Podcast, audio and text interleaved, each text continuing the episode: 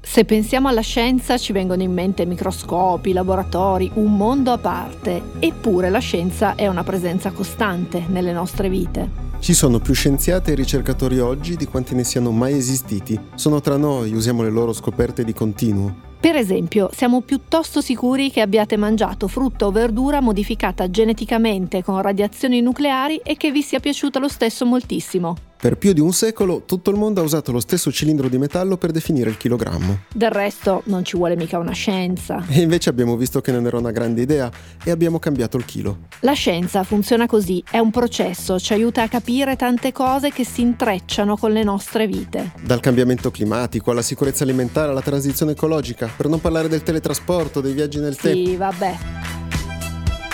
Ok, ok, voglio dire, la scienza non è un mondo a parte, è il nostro mondo. Proveremo insieme a conoscerlo meglio. Io sono Beatrice Mautino e sono una divulgatrice scientifica. E io sono Emanuele Megnetti, giornalista del Post.